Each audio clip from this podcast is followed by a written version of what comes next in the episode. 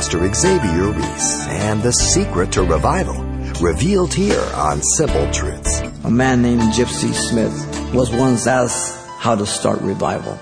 He answered, Lock yourself in your room, kneel down in the middle of your floor, draw a chalk mark all around yourself, and ask God to start the revival inside that chalk mark.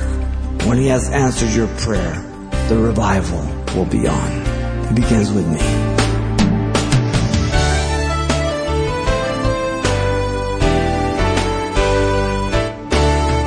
Welcome to Simple Truths, the daily half hour study of God's Word with Xavier Reese, Senior Pastor of Calvary Chapel of Pasadena, California. I'm sure you've watched your fair share of infomercials promoting things like a better cleaning product, a better knife set, a better way to cook, a better way to get back in shape.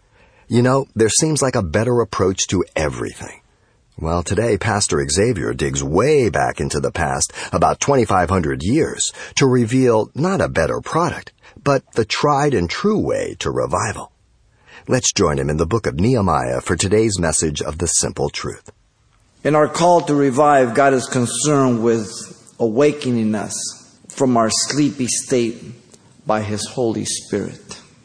In view of this, we want to look at Nehemiah's call to revive, which provides for us three characteristics of revival among the people of God. And as you will see, revival is always for the people of God. Not what you usually see in revival tonight, a tent, people getting saved. Revival for the people of God from the biblical definition. And so these are the three characteristics of revival among the people of God. In chapter 9, verse 1 through 3, revival will be preceded by a study of the Word, which will result in a brokenness of heart. That's the first characteristic. Secondly, in Nehemiah 9, verse 5 down to 35, revival will be preceded by fervent prayer, which will result in recognition of the true nature of God and man. And then thirdly, we'll finish with chapter 9, verse 38, and then 10, 28 through 39. Revival will proceed into a renewed commitment in obedience. So let's begin here with chapter 9, verse 1 through 3. Revival will be preceded by a study of the Word, which will result in a brokenness of heart. It says there, beginning in verse 1, that there was a visible mark of sincere sorrow through fasting and sackcloth and dust on their head. But notice, secondly, in verse 2, their brokenness of heart is evident by a separation from what the Word had revealed to be sinful.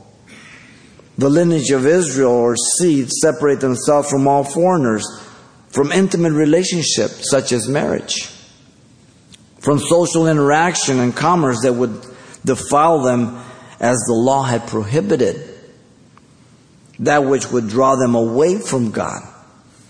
Notice still there in verse 2, the obvious implication was that they separate themselves to God once again. Very important. The Word of God tells you something, it convicts you, you obey it. You're revived in that obedience. Now, notice also brokenness of heart is evident by confession of sins, then. That's what follows. They acknowledge their sins there in verse 2. They confess their sins. Remember, it is all due to the Word of God, having been taught, the beginning of chapter 8. Now look at verse 3. Brokenness of heart is evident by continuous study of God's Word. The Word of God revealed the will of God, which resulted in conviction. The conviction resulted in confession of their sins. Three hours were devoted to the confession of sins and worship of God. I mean, they're seeing their wretchedness, they're, they're being convicted. The Word of God is turning their heart back to them to the Lord. So revival will be preceded by a study of the Word, which will result in brokenness of heart. Secondly, verse 5 down to 35 of chapter 9 here, revival will be preceded by fervent prayer, which will result in the recognition of the true nature of God and man, the recognition of the goodness of God through prayer. God created His goodness to create and preserve His creation in verse 5 and 6. Notice his Levites commanded the people to stand and bless the Lord Yahweh forever. His name is to be blessed. The name is above all blessing and praise. In his creation, everything is worshiping him. Did Jesus not say these very stones would cry out if you were silent? God's goodness to choose and to make covenant here and to give Abraham a land. Look at 7 and 8. It's through prayer. You are the Lord God who chose Abram and brought him out of Ur of the Chaldees and gave him the name Abraham. You found his heart faithful before you. You made a covenant with him to give the land of Canaanites, the Hittites, the Amorites, the Perizzites, the Jebusites, and the Girgashites, to give it to his descendants. You have performed your words, for you are righteous. His goodness to make a covenant with Abraham. Abraham did not make a covenant with him, God initiated. Abraham responded. So we see the prayer preceding here for revival. Recognition of God's nature. The study of the Word of God reminds them of their history, of the goodness of God, His faithfulness, their past history, their rebellion, but God's graciousness, His mercifulness. Look at verse 33 to 35. However, you were just in all that has befallen us. For you have dealt faithfully, but we have done wickedly. Neither our kings nor our princes, our priests nor our fathers have kept your law, nor heeded your commandments and your testimonies with which you testified against them. For they have not served you in, your, in their kingdom or in the many good things that you gave them, or in the large and rich land which you set before them, nor did they turn from their wicked works. You can search from Genesis on, Genesis 6, 3 and 5, Jeremiah 17, 9, Romans 7, 18, and many others. The man is bent in all his imaginations to do evil continually. The heart of man is deceitful, desperately wicked. There's not one good thing in man. Over and over and over again. Ezra prayed recognizing God's goodness and man's sinfulness already in Ezra chapter 9, verse 6 and 13. What was he praying for? He was praying for revival. He says, And now for a little while, grace has been shown from the Lord our God to leave us a remnant to escape and to give us a peg in his holy place, that our God may enlighten our eyes and give us a measure of revival in our bondage. For we are, we were slaves, yet our God did not forsake us in our bondage, but he extended mercy to us in the sight of the kings of Persia to revive us to repair the house of our God and rebuild its ruins and to give us a wall in Judah and Jerusalem. What was Ezra praying for? He was praying for revival. What was behind the prayer? The word of God, Ezra 7:10. How long was he praying? Listen, 25 years. we are the people of God. We have the word of God. We need to be praying according to the word, regardless of the time, the length. It was August 17, 1722, when Count Zinzendorf was giving spiritual instructions, but not to a church of a thousand wealthy, influential people. Far from it. His instruction was to a class of nine girls between the ages of 10 and 13. He had told his wife that although the girls gave outward attention, he could not perceive any trace of spiritual life among them. It is recorded that on July 16th, he poured out his heart in effective prayer and was in great anguish of soul for these girls. Then for 10 days, August 17th to the 27th, this influential count's prayer were answered in a great outpouring of the Spirit of God upon these girls. As the hours pass, more girls, then the boys, then adults of the refugee community of Herrnhut came under the Spirit's influence. An eyewitness said, quote, I cannot ascribe the cause of the great awakening of the children of Herrnhut to anything but the wonderful outpouring of the Spirit of God. Oh, how prayer needs to precede to bring about revival in people for a renewed awareness of their sinfulness and God's goodness. Amazing. We have these evidence throughout revival history. Brokenness through the Word of God. Prayer, recognizing the goodness of God and the sinfulness of man. Prayer will always cause us to see our own sinfulness, for we enter the throne that exposes all darkness. Listen to Isaiah 6 5. Woe is me, I am undone, because I am a man of unclean lips, and I dwell in the midst of people of unclean lips. For my eyes have seen the King, the Lord of hosts, meaning the captain of the armies of heaven. Peter told Jesus in Luke 5 8, Depart from me, for I am a sinful man. You see, prayer that the Spirit of God is the source will always point to the goodness of God to draw us to Himself. Always. So revival will be preceded by fervent prayer, which will result in the recognition of the true nature of God and man. God is holy, man is sinful.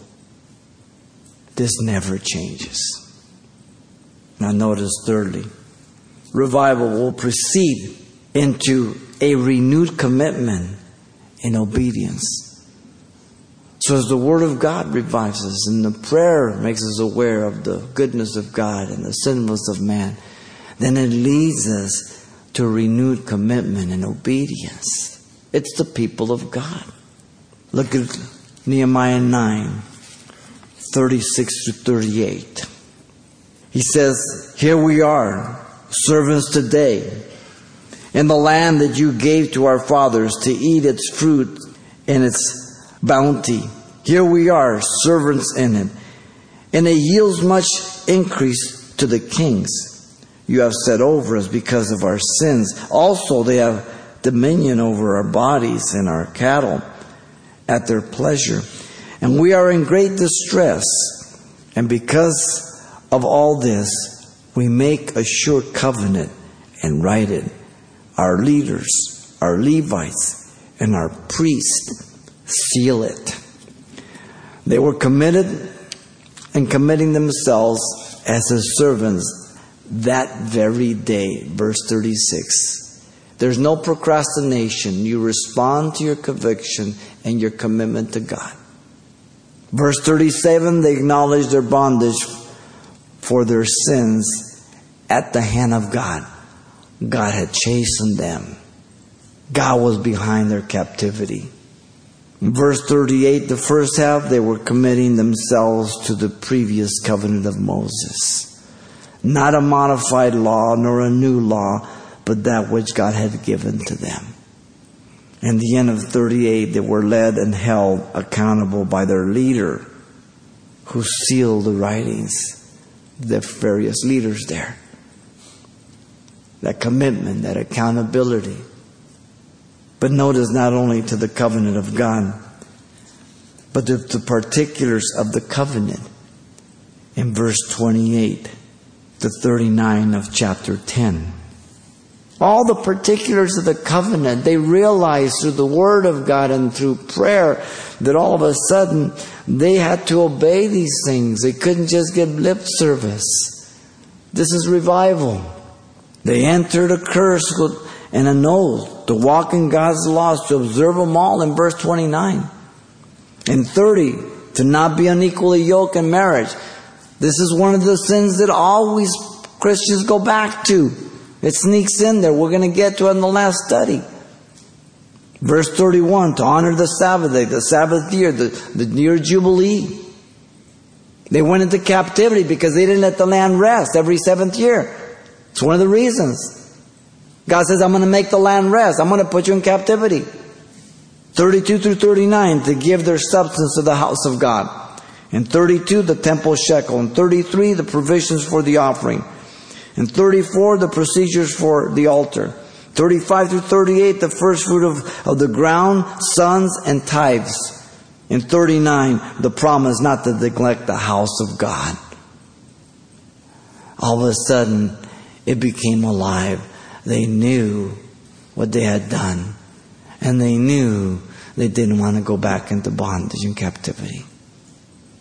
Revival.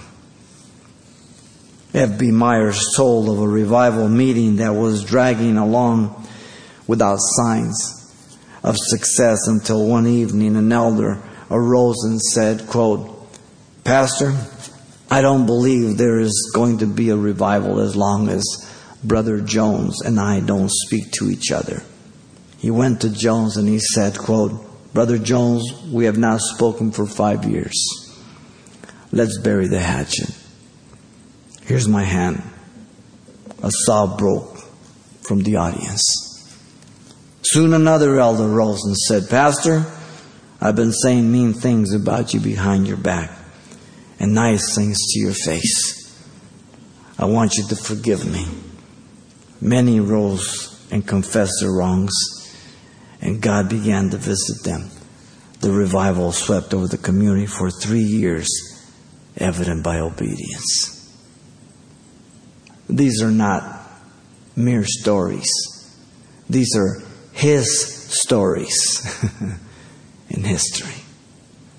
We must not try to modify, alter, or arrive at a new covenant.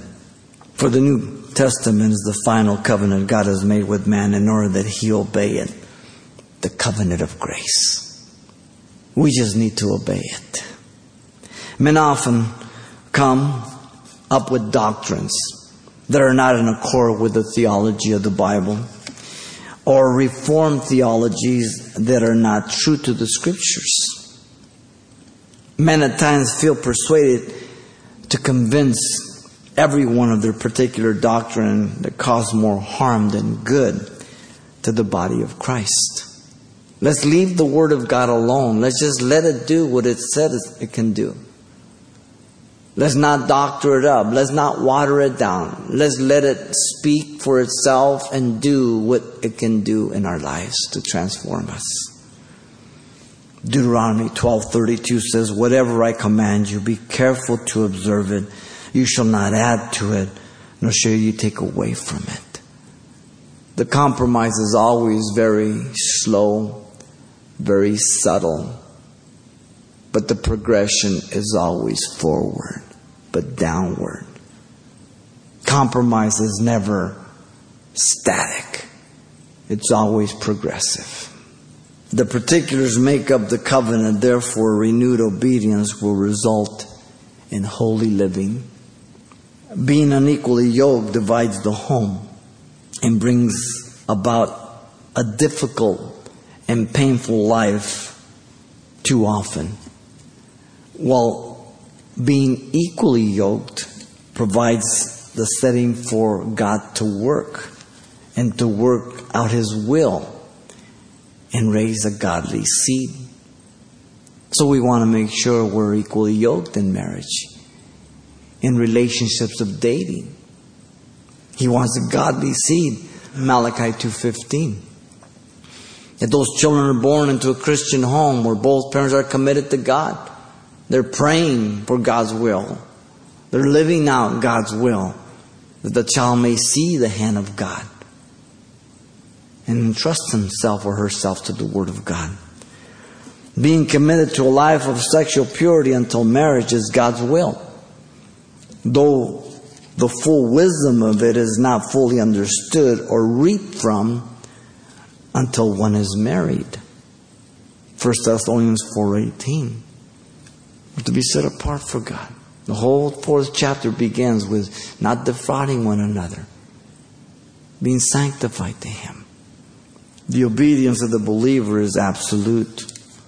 To crucify the old man, Romans 6, 6 and 11. We have been crucified when we accepted Christ, but I got to crucify the old man daily, all the time. Also to gather as a church, being a witness. Acts 2:42 listen. And they continued steadfastly in the apostles' doctrine and fellowship and in the breaking of bread and in prayers. That's what the church is to do constantly. Acts 2:46 and 47. So continuing daily with one accord in the temple and breaking bread from house to house, they ate their food with gladness and simplicity of heart, praising God and having favor with all the people. And the Lord added to the church daily those who were being saved. The church is the greatest place to be. You are to be the church, not simply go to church not play church, but be the church. But also to give to God of my energies, my talents, my gifts, of my finances, everything. Everything is the Lord's. I'm sold out to Him. We all know what it is to be sold out. You remember yourself in the world, whatever you were into, you were sold out. If you were a party animal, you did not hold back. Someone chug a lug one beer, you did too. Someone did something stupid, you did something more stupid. We were committed to dying, and we were good at it. How much more now should we commit ourselves to life as we commit ourselves to Jesus Christ every day? Revival will proceed into a renewed commitment and obedience. A man named Gypsy Smith was once asked how to start revival. He answered, Go home, lock yourself in your room, kneel down in the middle of your floor, draw a chalk mark all around yourself, and ask God to start the revival inside that chalk mark. When He has answered your prayer, the revival will be on. It begins with me. Nehemiah has provided for us three characteristics of revival among the people of God. Revival will be preceded by a study of the Word, which will result in a brokenness of heart. Revival will be preceded by fervent prayer, which will result in recognition of the true nature of God and man. And revival will proceed into a renewed commitment and obedience. That's where it has to end and continue. We're called to revive, servant leadership, submission to the Lord. It's through His Word that His will may be done. It starts with me. Pastor Xavier Reese and the secret to revival. It needs to begin with someone. Are you ready? And you can pick up a copy of today's study, A Call to Revive. It's available as usual on CD for just $4. And with it, we'll be including everything Pastor Xavier taught the last time we were together as well. Once again, the title to ask for is A Call to Revive. Or you could simply mention today's date so we can get that out to you right away. You can request your copy by writing Simple Truths. 2200 East Colorado Boulevard, Pasadena, California, 91107. Or to make your request by phone, call 800 926 1485. Again, that's 800 926 1485. Or the address once again is Simple Truths, 2200 East Colorado Boulevard, Pasadena, California, 91107. And please don't forget to tell us the call letters of this station when you get in touch. This is one way we can gauge the impact of this outreach. Do you feel trapped by your sin? There is a way out. Find out when you join Pastor Xavier Reese for the next edition of Simple Truths.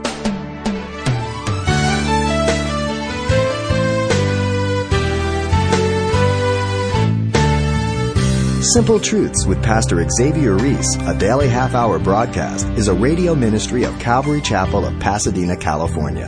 www.calvarychapelpasadena.com.